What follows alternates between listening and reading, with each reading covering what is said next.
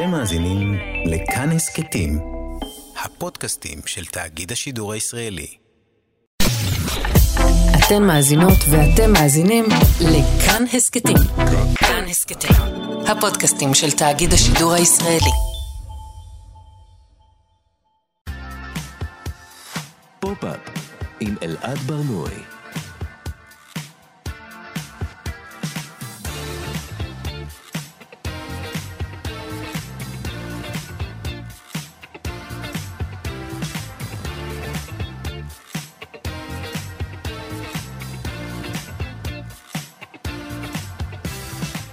שלום, בוקר טוב, כאן תרבות, אתם על פופ-אפ. בכל שבוע אנחנו מדברים כאן על התרבות שמעניינת באמת. כל יום חמישי בשעה 10, ב-105.3, ב-104.9 FM. ניתן להזין לנו גם כעסקט, באתר של כאן, ביישומון של כאן וביישומוני המוזיקה והסקטים השונים. איתי באולפן אבישמי שמפיק את התוכנית, טכנאי שידור דרור רוטשטיין, אני אלעד ברנועי, בואו נתחיל.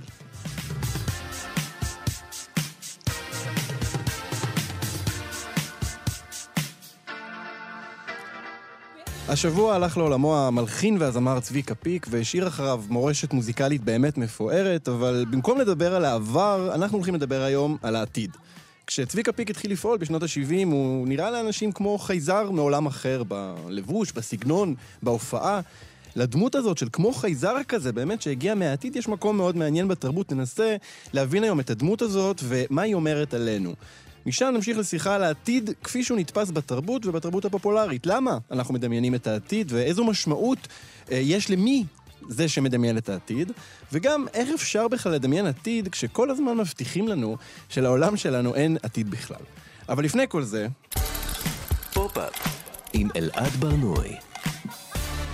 על עטיפת האלבום הראשון שלו, זוהי הדרך שלי, מ-1972, צביקה פיק מופיע כשהוא לבוש בחולצה כחולה, בסגנון היפי כזה, משהו שמאוד מתחבר לישראל של התקופה. אבל באלבום השני שלו, פיק, שיצא שנה מאוחר יותר, הוא מצולם ללא חולצה, כשהגוף שלו צבוע בכסף, במין לוק אנדרוגיני חייזרי כזה, שעמד בניגוד מאוד חד לדמות הגבר החלוץ הציוני, המפייניקי, שהיה מאוד פופולרי אז בארץ. לאורך השנים צביקה פיק המשיך עם הסגנון הזה, לבוש צעקני, פרוות, בגדי גוף, צבעי ניאון, והוא גם מביא מוטיבים עתידניים למוזיקה שלו, למשל הסינגל שלו מ-1981, אני רוצה לשכפל אותך. אני רוצה לשכפל אותך, אני מוכרח שיהיו לי הרבה כמוך, אז לא יפת לי שתלכי.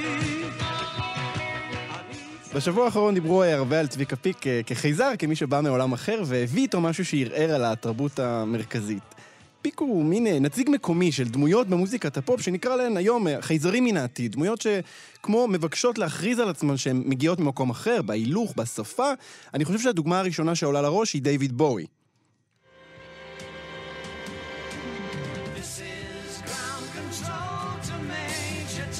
בתחילת שנות ה-70, בערך באותה תקופה שבה פיק התחיל את הקריירה שלו, בואי שחרר את האלבום עלייתם ונפילתם של סיגי סטארדס והכבישי המאדים, וגם הציג מראה אנדרוגיני שכמו באמת הגיע מכוכב אחר, זה גם מתכתב כמובן עם התכנים החייזריים של האלבום. מאז הופיעו לא מעט דמויות כאלה במוזיקת הפופ, הן לא מפסיקות להופיע עד היום, ואיתנו כדי לדבר על המורשת החייזרית הזאת, שדרנית הרדיו והעיתונאית ניצן פינקו. שלום ניצן. אלעד, אני רוצה לשכפל אותך. אני לא בטוח שזה הדבר הנכון לעשות ברגע הזה, בזמן. ניצן, את חושבת שצביקה פיק היה באמת כמו מין איזה דיוויד בואי מקומי?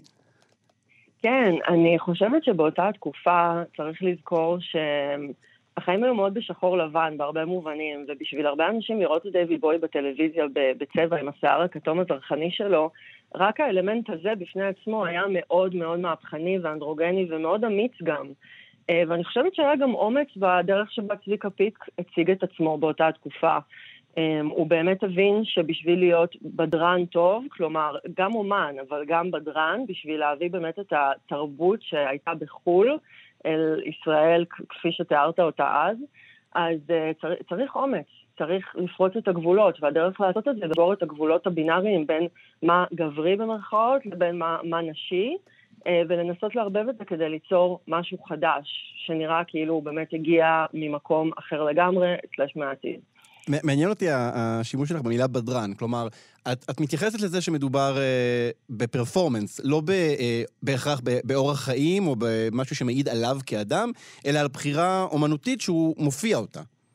ואני כמובן לא אומרת את זה, אגב, באופן שיפוטי, כלומר, בדרן באופן הכי טוב שיש, במובן של אינטרטיינר, מישהו שרוצה להביא בידור לאנשים ולגרום להם לצאת מהיום-יום שלהם ומהמצוקות היומיומיות שלהם ולהתחבר למשהו שהוא אפי, שהוא גדול, שהוא זוהר, שהוא ממקום אחר שגורם לנו לשכוח את הצרות שלנו. כלומר, אני רואה את זה בתור דבר מאוד חיובי, לא בתור, אני חושבת שהוא היה מאוד לא ציני לגבי זה. הוא לא עשה את זה כדי להתפרסם, הוא עשה את זה כי הוא באמת הסתכל, נסע את פניו לחול, ראה שזה מה שקורה, והבין שזה יכול לעבוד גם כאן, וזה צריך לעבוד גם כאן. ולפי מה שראיתי, באמת מאז שצביקה פיק נפטר, אז פתאום צפים ברשת כל מיני קטעי עיתונות מפעם, ואז אפשר לראות בהזמנות להופעות שלו, שכתוב שם שזה מופע, שהוא כמו בחוץ לארץ. זאת אומרת, היה את העניין הזה של בוא נביא משהו שהוא כמו בחוץ לארץ, וזה חלוצי מאוד. פשוט לא חלוצי במובן המפאי מכירת ישראלי. זה מאוד מעניין, כי העניין הזה של חוץ לארץ, כשחושבים על נגיד ישראל של שנות ה-70, אז חוץ לארץ, להרבה אנשים זה באמת כמו כוכב אחר, זה באמת כמו להביא משהו ממש, שאין גישה לאף אחד, חוץ מאותו אסטרונאוט שמצליח לטוס בחללית שלו, והביא לנו איזה חתיכת אבן משם. ובגלל זה כל כך מרגש, בגלל שאני חושבת שבאמת התפקיד של אינטרטיינר, שוב, אני לא אומרת את זה במובן רע, אבל אנשים שהם בתעשיית הבידור, הוא באמת לנסות להביא לנו משהו שאין לנו גישה אליו, ואני חושבת שזאת חלק מהסיבה של צביקה פיק יש כזה מקום בלב אצל הרבה אנשים, כי הוא הביא להם את חול, וגרם להם להרגיש שישראל היא חלק מהעולם הרחב, ולא איזה פריפריה של היקום. כן. ניצן, אם אנחנו צריכים, הזכרנו את דיוויד בואי, איזה עוד דמויות עולות לך בראש מהז'אנר הזה של החייזרים האלה? החייזרית הכי גדולה של הפופ, אני חושבת, היא ביורק. בגלל שהיא מצליחה מתוך באמת אג'נדה, כלומר, במשך הרבה מאוד עשורים היא מנסה להיראות חייזרית ואפילו על-אנושית. וכשהיא פרצה ב-90s, אז היא נחשבה סוג של חייזר במרכאות, כי איסלנד הייתה מקום מאוד לא מוכר, שאף אחד לא ידע מה קורה שם ומי האנשים שם, והשפה הזאת לא דומה בשום צורה לאנגלית, אבל היא לקחה את זה למקום שבו היא הצליחה באמת לערער על נראות של איך נראה גוף, גם בקליפים שלה וגם בעטיפות של האלבומים שלה, בעיקר בשני העשורים האחרונים. היא כבר לא נראית כמו בן אדם בכלל, היא לא נראית כמו יצור אנושי, היא מצליחה לשנות את הדרך שבה הפנים שלה נראות, ולשנות את הממדים של הגוף, והיא בעצם מתעלה לגמרי על הקונבנציות של איך כוכבת פופ או פשוט מוזיקאית יכולה לראות, בגלל שהיא לא נראית כמו בן אדם. בוא נשמע רגע חתיכה של שיר של ביורק.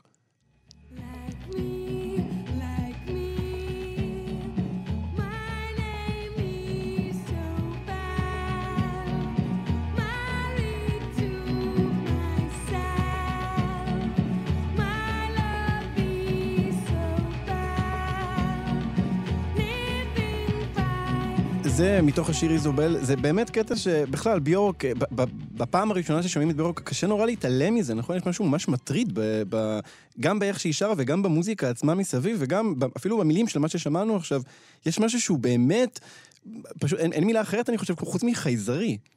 נכון, העניין הוא באמת, תראה, זה שיר איזובל מפוסט, הוא מ-1995, כלומר, היא התחילה את זה ממש כבר בתחילת הדרך שלה, היה לה את העניין הזה של שהיא יצור, השיר הזה איזובל מדבר על מישהי שגרה ביער, והיא מבודדת מהחברה האנושית, והיא לא צריכה בני אדם אחרים, היא מעל זה.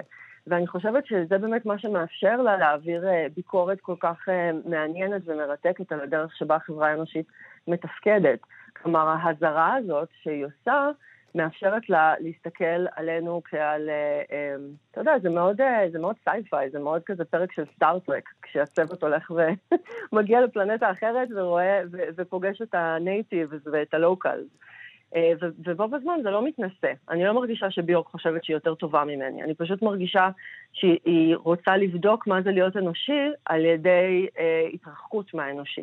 זה מאוד מעניין, הרבה פעמים, את יודעת, מפתה להסתכל על הדמות הזאת וממש לנסות להבין אותה. למה היא עושה את זה? למה, להבין כל פרט קטן, אבל באמת, כמו שאמרתי, יש משהו בנראות שלה ובכלל, בכל השפה הוויזואלית שלה, שהוא קודם כל אומר עלינו משהו, כלומר, יותר לא יודע מה, מחללית האם שלה ומהכוכב שהיא באה ממנו, זה יותר מלמד אותנו על האנושיות והנורמות האנושיות שאנחנו נורא רגילים אליהם ומתייחסים אליהם כאילו הן באמת רגילות. בדיוק, והיא ממש מצליחה להעלות שאלות על דברים שהם כל כך נראים לנו בנאליים, כמו איך נראים פנים אנושיות, איך נראה פרצוף. היא לוקחת את זה לאקסטרים הרבה פעמים, ואני חושבת שהיא עושה את זה לא כי היא רוצה שלא יזהו אותה, או כי היא רוצה להתרחק מהכל כמו כזה קייט בוש, מתבודדת באמת בפרקטיקה, בחיים שלה, אף אחד לא יודע מה קורה איתה ואיפה היא. זה לא העניין, היא באמת רוצה להציג לנו מראה מסוימת של עצמנו. כדי שאנחנו נוכל לראות את עצמנו מכיוון אחר. ניתן, דיברנו על זה שצביקה פיק וגם דיוויד בוי היה בהם איזה משהו אנדרוגני כזה, ובאמת הרבה מהדמויות האלה שאנחנו מדברים עליהן מביאות איתן איזשהו ערעור על בינאריה מגדרית. יש לדבר הזה מסורת מאוד עמוקה במדע הבדיוני, בספרים למשל של אורסולה לגווין, של כוכבים שבהם הדמויות הן לא גבר ואישה, אלא משהו אחר לגמרי. והיום אם אנחנו מסתכלים נגיד על מוזיקת פופ שנקרא לה עתידנית, אנחנו גם נראה הרבה דמויות כאלה שזה העיסוק שלהן, נכון? העיסוק שלהן הוא במגדר קודם כל. נכון, למשל סופי וארקה, הן דמויות שהן גם הצליחו להתעלות מעל העניין הזה של הבינאריה המגדרית של גבר ואישה, והצליחו להביא משהו שהוא סוג של, אפשר להגיד, מלאך. ואני חושבת שזה מגיע מאנוני, שלשעבר הייתה אנטוני אנד ג'ונסון. כן. ובאמצע הקריירה שלה פתאום היא הכריזה שהיא אישה, ועכשיו היא יצור אחר, אבל בו בזמן היא אף פעם לא באמת הייתה אישה או גבר בעיניי, גם בגלל הקול, בגלל שאנחנו בכל זאת מדברים על מוזיקה, והקולות הם מאוד מאוד חשובים. בוא נשמע רגע את הקול הזה שאנחנו מדברים עליו, של הנוני. I wanna hear the dogs crying for water. I wanna see the fish go belly up in the sea.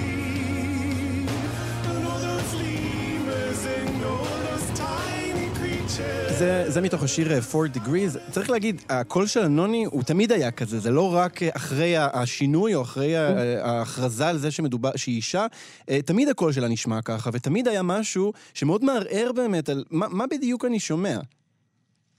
כן, כי יש בזה משהו שבאמת נשמע, אין מספיק מילים בעברית לחייזרים, מסתבר. משהו שנשמע כאילו תיעלו אותו, מתוך יקום מקביל או עולם אחר, משהו שאנחנו לא רגילים ורגילות לשמוע בעולם הפופ, גם מבחינת העוצמה וגם מבחינת ההתרסה, שהיא אגב מאוד מגיעה מביורק בעיניי. איזושהי מן התרסה של כן, הקול שלי זך ודק כמו זמרת במקהלה בכנסייה, ועדיין אני עושה פופ ומוזיקה שהיא פופולרית. ואני חושבת שהנוני באמת הצליחה להביא איזשהו מודל חדש לעולם הפופ של גם זה גם, אני גם גבר, אני גם אישה, אני גם הכל, אני הכל, כלומר, אני יכולה, זה משהו שהרבה יותר קל להתחבר אליו, לדעתי. כלומר, אם לי למשל כאישה יותר קל לכאורה להתחבר לנשים, כי אני מייצגות את החוויה שלי בעולם, אז הרבה יותר קל להתחבר למשהו שהוא לא מוגדר. כלומר, כל אחד מאיתנו יכול למצוא את עצמנו בתוך הנוני, גם בלי שום קשר למגדר שלנו. יש בזה משהו שהוא פלורליזם במיטבו, וגם הדבר הכי יפה באומנות, שיכולה לגרום לנו להתחבר עם משהו שמוזר לנו בהתחלה, ואנחנו לא מכירות אותו, אבל הוא מאתגר אותנו ותופס לנו את תשומת הלב בצורה כזאת שלא מרפה. ניצן, אני רוצה לחזור בהמשך הדברים שלך, לאותה מילה שאמרת בהתחלה, ואני חושב שהיא משמעותית כאן, העניין הזה של האינטרטיינר, של הבדרן. דיברנו עכשיו על דמות שהערעור המגדרי הוא ממש בתוכה, כלומר ממש בתוך הגוף שלה ובתוך הזהות שלה. ואני חושב שהיום כל הדמויות שהזכרת, גם ארקה וגם סופי, מדובר בזמרות טרנסיות או בזמרות שהן א-בינאריות. ואנחנו, אפשר לראות היום משהו באופן שבו הזהות האישית של האומן, היא נכנסת ליצירה שלו באופן נורא אינרנטי, וזה עומד בעיניי בפער נורא גדול ממה שצביקה פיק ומה שדייוויד בואי עושים. כלומר, הם באו והיו מופיעים, ופה אנחנו רואים מישהי שמביאה את עצמה, את הזהות שלה, ואת אפילו נקרא לזה בעדינות שבר בזהות שלה, והופכת אותו ליצירה שלה. אני ממש מסכימה, אני חושבת שיש לנו הרבה מזל לראות את האבולוציה של העניין הזה, זה בעצם האבולוציה. השלב הכי מתקדם זה שאתה כבר לא צריך לעטות על עצמך זהויות אלטרנטיביות, אתה יכול פשוט להיות מי שאתה, אבל אמפליפייד, כלומר להגביר כמה שיותר, באמת לצורך הבידור ולצורך הנראות, אבל לקחת את הדברים האלה שאתה מרגיש בפנים ולהעביר אותם ולדחוף אותם לקיצון. ואני חושבת שבלי הפרפורמנס של דמויות כמו בואי וכמו צביקה פיק, אם הם לא היו לוקחים ומנרמלים את זה, אנחנו לא היינו זוכים לזה. כלומר, אנחנו עכשיו בשלב האבולוציוני הכי מתפתח של זה מבחינה תרבותית, בזכות אלו שהיו חלוצים לפני המחנה והיו מוכנים לעשות את הדבר הזה, למרות שזה היה לא נוח, למרות שזה היה מוזר, למרות שצחקו עליהם, למרות שצביקה פיק כל המדינה חשדה במרכאות בזהות המגדרית שלו, אולי הוא לא באמת סטרייט, מאיפה זה מגיע לו כל הקטע הזה, זה היה מאוד מאוד חריג ומאוד מוזר, ורק היום אנחנו באמת יודעים להעריך את זה, ובזכות האומץ שלהם, עכשיו ילדים וילדות שרוצים לגשת ולעשות מוזיקה, פחות מפחדים להיות מי שהם באמת, ולהביא גם את הזהות המגדרית שלהם, כחלק מהמכלול של היצירה, שזה רק חלק ביצירה, כן? בגלל שאנוני, לא כל היצירה שלה, לא אנוני ולא ארכה ולא סופי, עוסקות רק בנושא מגדר, הן עוסקות בחיים. כן. את יודעת, זה מאוד מעניין, אנחנו ממש לקראת סיום, אבל אני חושב על זה שהיום קצת קשה אולי להיות יותר חיזר באיזשהו אופן היום, כלומר, כשצביקה פיק בשנות ה-70 פעל, אז כל דבר, את יודעת, את שמה כובע עם איזה נוצה, ואופה, וואו, את באמת מערערת על הכל. היום, כל ילד היום מעלה טיקטוק כל כך הרבה פילטרים, וכל כך הרבה סגנונות וצלילים, שנדמה לי שבאיזשהו אופן היום להצליח להיות חייזרי, להיות אחר, זה אתגר מאוד מאוד גדול. אני חושבת שהדרך שבה הקונפליקט הזה נפתר, הוא באמצעות ערבוב של ז'אנרים. הנטייה של הילדים במרכאות היום, אלה שמעלים דברים לטיקטוק ואלה שיוצרים מוזיקה חדשה, היא פשוט להתעלם מעניין הז'אנר, לא אכפת להם אם זה פופ או רוק או הייפר פופ, אני סתם עולה לי לראש כדוגמה ליל נס אקס, שלקח את ההיפ-הופ ושילב אותו עם קאנטרי, ואחר כך עם רוק-אנרול, ומי יודע מה הוא יעשה בהמשך. הדרך לשבור את הבינאריה הזאת עכשיו היא פחות בנראות, אלא יותר ביצירה עצמה, באמצעות שבירה מוחלטת של השאנרים כפי שהכרנו אותם. אני באמת חושבת שבעתיד אנחנו כבר לא נוכל להגיד על האלבום הזה, זה אלבום היפ-הופ או זה אלבום ראפ, או זה אלבום רוק, סליחה. זה יהיה לגמרי... זה יהיה לגמרי שילובים חדשים וז'אנרים חדשים שעדיין אין להם שמות, אז אני לא יודעת איך לקרוא להם, אבל הם לא נשמעים כמו רק דבר אחד. טוב, מעניין יהיה לראות מה תהיה שבירת הז'אנר. יש לי איזושהי תחושה שתמיד תהיה איזושהי שבירה, יהיה משהו תמיד שהיוצרים יהיו צריכים לשבור, מעניין יהיה לראות מה הדבר הזה הולך להיות בעתיד. ניצן פינקו, תודה רבה לך על השיחה הזאת. תודה לך. להתראות. פופ-אפ עם אלעד ברנועי. לעתיד יש היסטוריה עתיקה מאוד בתרבות הפופולרית. וואו, איך אני מבסוט מהמשפט הזה. לעתיד יש היסטוריה עתיקה מאוד בתרבות הפופולרית. באמת, אחד הדברים שהתרבות יודעת ואוהבת לעשות, זה לדמיין את העתיד. ואיתנו כדי לדבר על ההיסטוריה של העתיד בתרבות, אורי אביב, מנהל עמותת אוטופיה למדע בדיוני ולסיפור העתיד. שלום אורי. בוקר טוב. אורי, אני קראתי באתר של אוטופיה משהו שמאוד עניין אותי. אתה מתואר שם כמבקר עתיד. מה זה מבקר עתיד? פיוטשר קריטיק. ובכן, יש לי כל דיון, קודם כל תודה רבה, ולמי שמעוניין, פסטיבל אוטופיה וכתב עת אוטופיה בגוגל, קל למצוא. יש לי הרבה ביקורת על העתיד, וכל דיון על העתיד הוא בעצם, בספרות, בקולנוע, הוא בעצם דיון על ההווה. וכשאנחנו מדמיינים את העתיד, אנחנו עושים את זה מנקודת המבט, מן הסתם שלנו כרגע, ונוסחים אל תוך הדמיון, אל תוך החזון, אל תוך החלום הזה, או סיוט, כן? אנחנו נוסחים את כל התקוות שלנו ואת כל הפחדים שלנו. ואני מאוד אוהב לנבור ולחטט בתוך החזיונות העתידיים האלה, למצוא מה אני אוהב בהם, וכן, הרבה פעמים למצוא מה אני לא אוהב בהם. אבל באמת הרבה פעמים מדובר בסיוט, נכון? כשמסתכלים על העתיד, גם באוטופיות, הרבה פעמים מדובר באיזשהו סיוט שאמור להזהיר אותנו מפני משהו שקורה עכשיו. אז יפה אמרת, אתה יודע, אנחנו חושבים על נבואה בקונטקסט התנ"כי בתור חיזוי העתיד, אבל נבואה אפילו גם במיוחד בקונטקסט התנ"כי היא לא חיזוי העתיד, היא תוכחת ההווה, היא להגיד לנו אתם עושים משהו לא בסדר כרגע, ואם תמשיכו לעשות את זה כך וכך יקרה. עכשיו, יש גם סיבות נרטיביות, קשה לכתוב אוטופיה, בואו נגיד את זה בפשטות, כשכותבים ספרות ובטח כשעושים מוצר מדיה כמו משחקי מחשב, קולנוע, טלוויזיה, קל הרבה יותר להראות הרס. כן, כי אוטופיה זה לא מעניין, מה הקונפליקט שהכל בסדר, כלומר, מי רוצה לצפות בדבר כזה? הצד השני של זה כמובן היא שכשאתה מממש אוטופיה עלי אדמות, כשאתה ממש פועל כדי לגרום לאוטופיה לקרות, אתה הרבה פעמים רואה שהאוטופיה קורסת. הרבה פעמים צופי וקוראי סיפורה של שפחה יעידו שעבור חלק קטן מאוד מהאנשים בגלעד, העולם הזה הוא אוטופי, כן. אבל עבור הרבה מאוד אנשים אחרים ונשים, העולם הזה הוא דיסטופי, כי אוטופיה ממומשת במלואה עבור צד אחד, היא לרוב אסון תהומי לצד השני. שזה דבר נכון, אני חושב לגבי, לא רק לגבי ספרות, נכון? זה נכון גם לגבי המציאות שלנו. תמיד למטבע היו שני צדדים, לא? יש את מי שמאוד ייהנה וישב במשרד הממוזג, ויש את מי שיהיה צריך לנקות לו את המשרד הזה ולחזור הביתה לבית לא ממוזג. אמרתי משהו מאוד מכליל, אני אזהר איתו. קשה הרבה יותר לכתוב אוטופיות, כדי שיהיו מעניינות סיפורית. אבל יש ניתן שתי דוגמאות לאוטופיה. אחת, האוטופיה הנאצית, הלכתי עד הסוף, או האוטופיה הסטליניסטית, כן? הם ביקשו ליצור עתיד מושלם. מושלם אבל מנקודת מבט מאוד מאוד מאוד מאוד ספציפית. אוטופיה אחרת, היא האוטופיה האמריקאית, ואם תרצה, ואני פה גם אומר משהו מאוד סתום במחלוקת, האוטופיה הישראלית, אבל אני אגב באוטופיה האמריקאית, האוטופיה האמריקאית, חלק מהמנטרה שלה היא, לעולם היא לא תושלם. אנחנו תמיד צריכים לשאוף אליה, ולהמשיך לבנות אותה, ולהמשיך לשפר את החברה שלנו. לשפר את החברה האנושית. כמו שישעיה לבביש אמר, המשיח יעבור. הוא חייב תמיד להיות בעתיד, הוא חייב להיות לעבור. כן, אם הוא בא, זה הסימן שזה לא היה המשיח.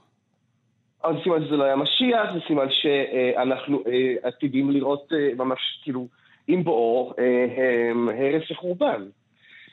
בדיוק. אגב, למי שרוצה לקרוא קצת היסטוריה או עתיד אלטרנטיבי למדינת ישראל, אם אני כבר, אתה יודע, חושב על זה, המלצה אחת בודדת, כן. יש סופר מדע בדיוני בראשית תנועה ציונית, שמו בנימין זאב הרצל, הוא כתב, לא רבים חושבים עליו כסופר מדע בדיוני, וכמובן שהוא הרבה יותר מזה, אבל הוא כתב ספר אוטופי אחד בשם אלטנוילנד, ארץ ישנה חדשה, כולנו מכירים את השם, אני נוטה להאמין שהרוב לא קרא או לא התעסק בספר הזה, והוא כותב ב-1902 את החזון שלו למדינת היהודים 20 שנה בעתיד.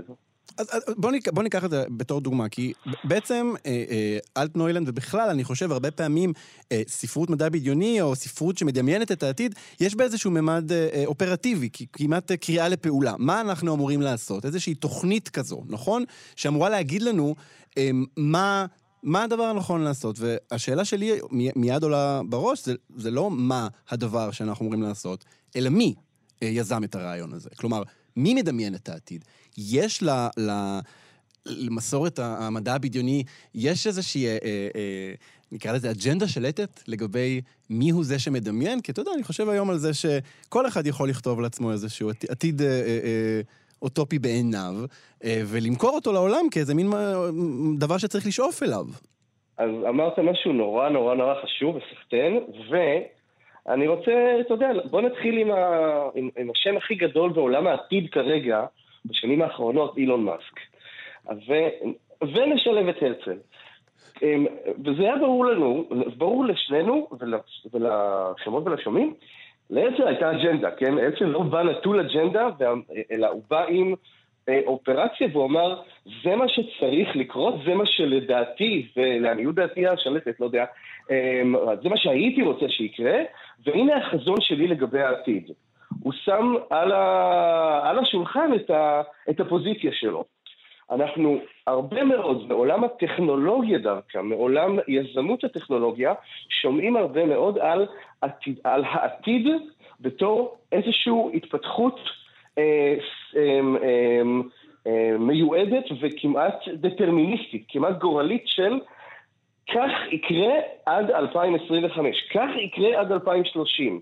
אנחנו שומעים את זה הרבה מאוד, ולא רק בהרצאות של אילון מאסק, כן, אבל הרבה מאוד מכיווני יזמות הטכנולוגיה. רק שבניגוד לסופרי מדע בדיוני ולחוזים אחרים, הם לא אומרים את הדבר המתבקש, הם מדברים מפוזיציה כמובן. כי ברגע שהעתיד לא כתוב, והעתיד מושפע מהבחירות שלנו ומהפעילות שלנו, אם היא טכנולוגית ואם היא מדעית ואם היא אקטיביסטית. וכשאתה מתאר את העתיד כדטרמיניסטי, אתה חוסם לפעמים את החזון של אנשים אחרים.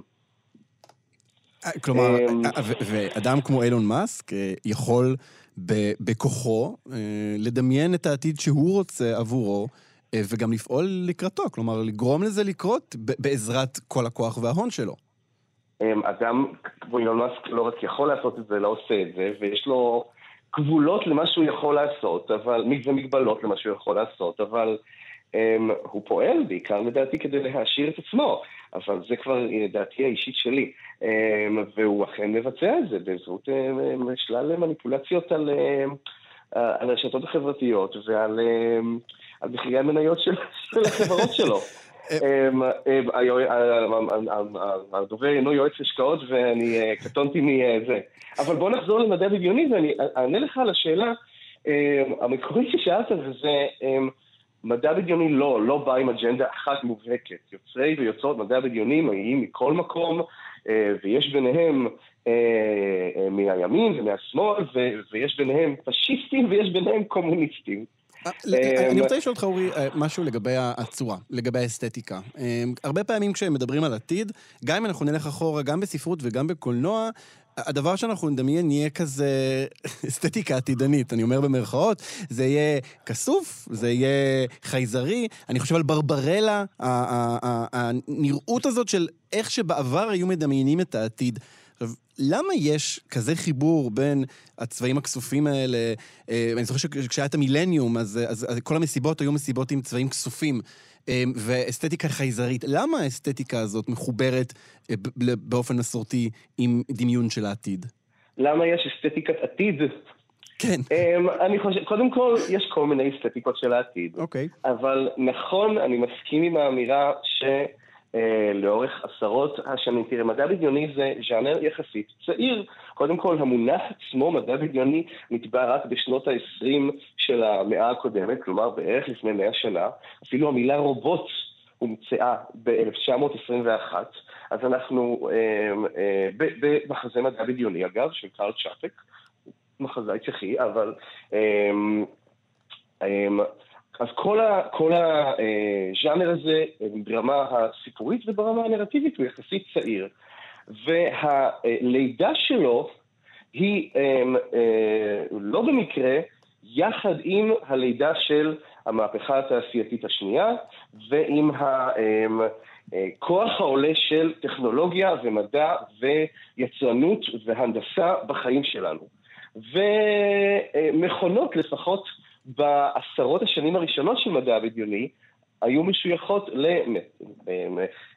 לחומרים מטאליים ולחומרים כסופים, כלומר לחומרים מתכתיים.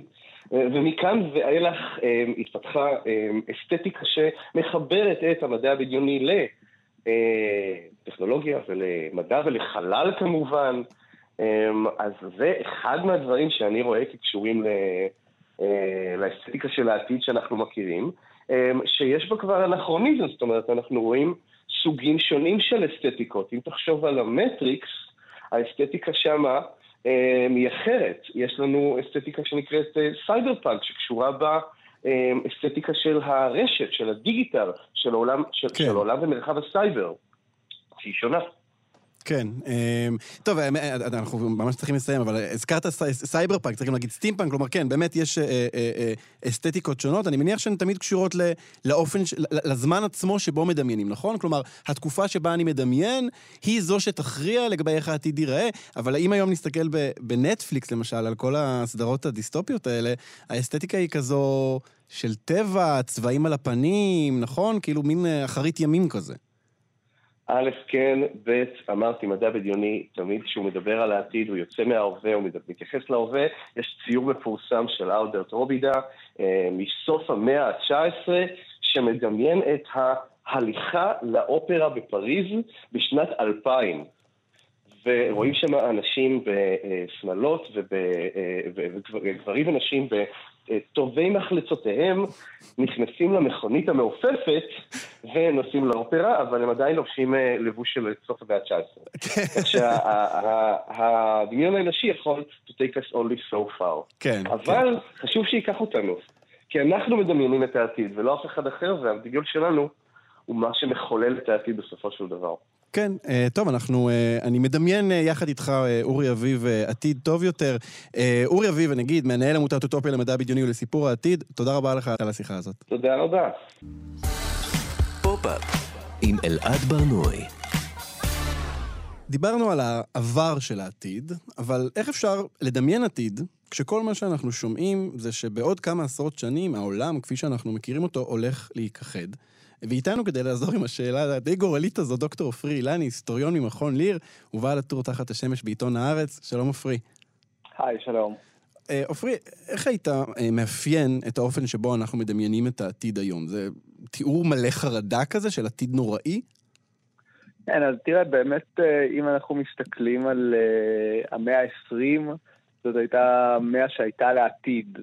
אתה יודע, אנשים יצאו ממלחמת העולם השנייה, מכל ההרס וכמובן הקטסטרופות וגם סכנת ההשמדה האטומית, ובכל זאת הייתה איזושהי מוכוונות אל העתיד, והיו מודלים שונים גם איך לממש אותו, כן, של המודל הסובייטי, הקומוניסטי, שנקרא, כינה את עצמו עולם המחר, כן, העולם המהפכני, העתידי, ולעומת זאת המודל הקפיטליסטי, שגם לא היה בעצם יחס לעתיד עם בעצם העניין של הצמיחה וההתפתחות הטכנולוגית. כמובן, זה נכון גם היום, זאת אומרת, העניין של הצמיחה, ויחד עם זה, כן, אנחנו בתקופה שונה, כי הייתי אומר שאם נסתכל על היחס שלנו לעתיד היום, אז אנחנו נדים בין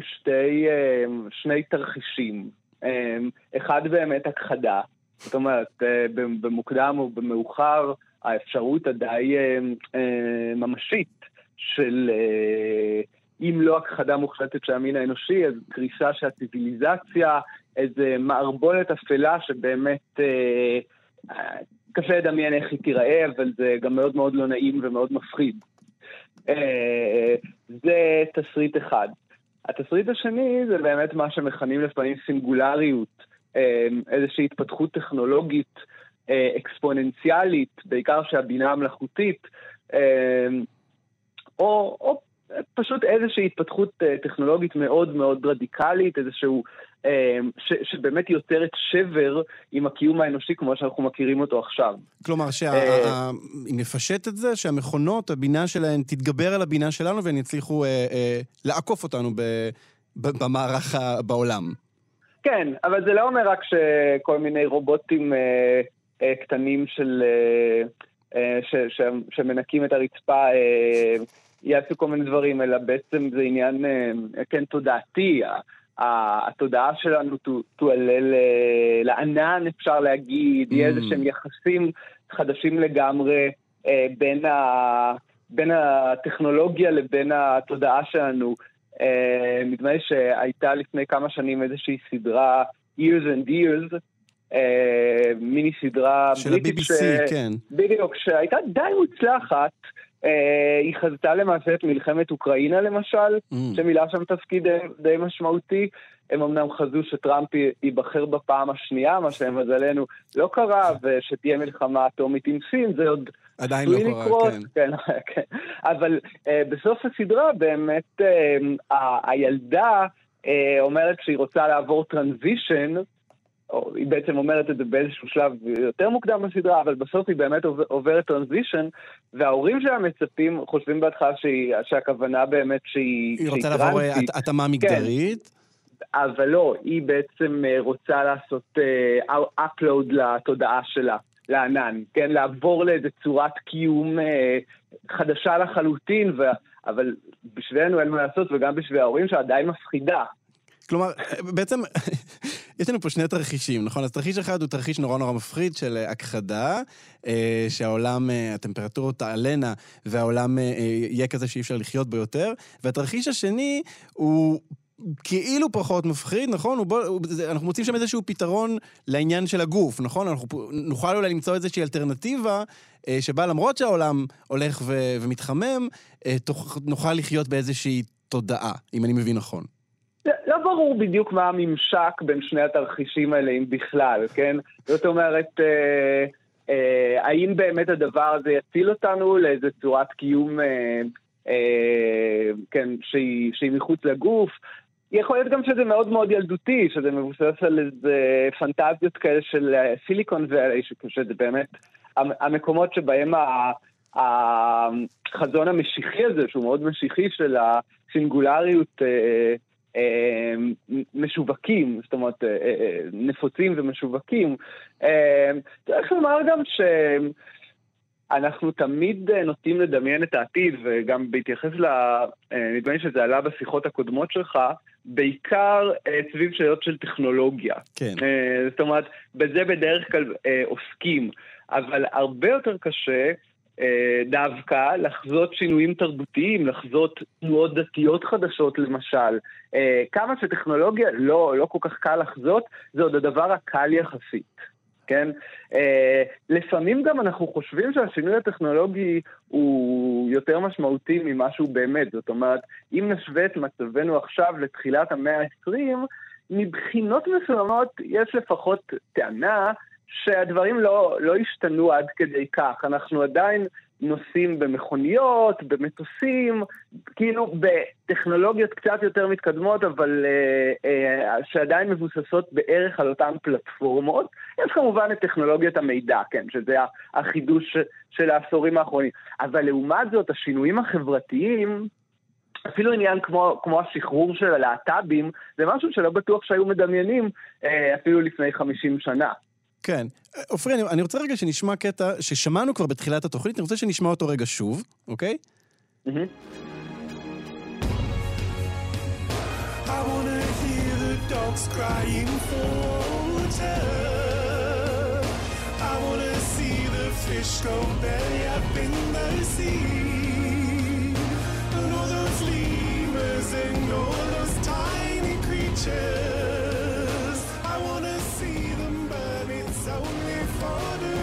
אז כמו שאמרנו מקודם, זה קטע מתוך שיר של הנוני, שהיא מדברת, השיר נקרא 4 מעלות, היא בעצם מדברת על העולם שהולך ומתחמם, והיא מדמיינת את העולם עולה באש ונשרף, את החיות עולות באש, את הדגים צפים בים. אתה יודע, אני חושב על חזונים עתידניים שהיו בעבר, אז גם אם יש כל מיני אופציות לתנועות חברתיות, או אתה יודע, ההשפעה של זה תהיה פחות גדולה מהשפעה אחרת, אבל כשאנחנו מדמיינים עולם כזה, אז כאילו שום דבר לא משנה, לא, זה נראה כאילו הכל הולך לעלות באש, זה קצת מדכא תרבותית לדמיין משהו כזה, כלומר, איך אפשר לדמיין בכלל משהו, כשכל מה שאפשר לחשוב עליו זה בעירה כוללת?